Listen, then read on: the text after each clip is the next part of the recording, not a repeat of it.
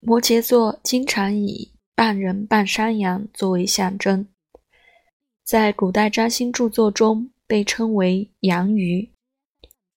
在古巴比伦，他被称为知识之神伊亚，一个穿着鱼状外衣、套着鱼头鱼尾正在行走的人。他住在美索不达米亚山谷的大海中，在这片大海中，他浮出海面，与人分享他的知识天赋。在古希腊，摩羯是自然之神潘。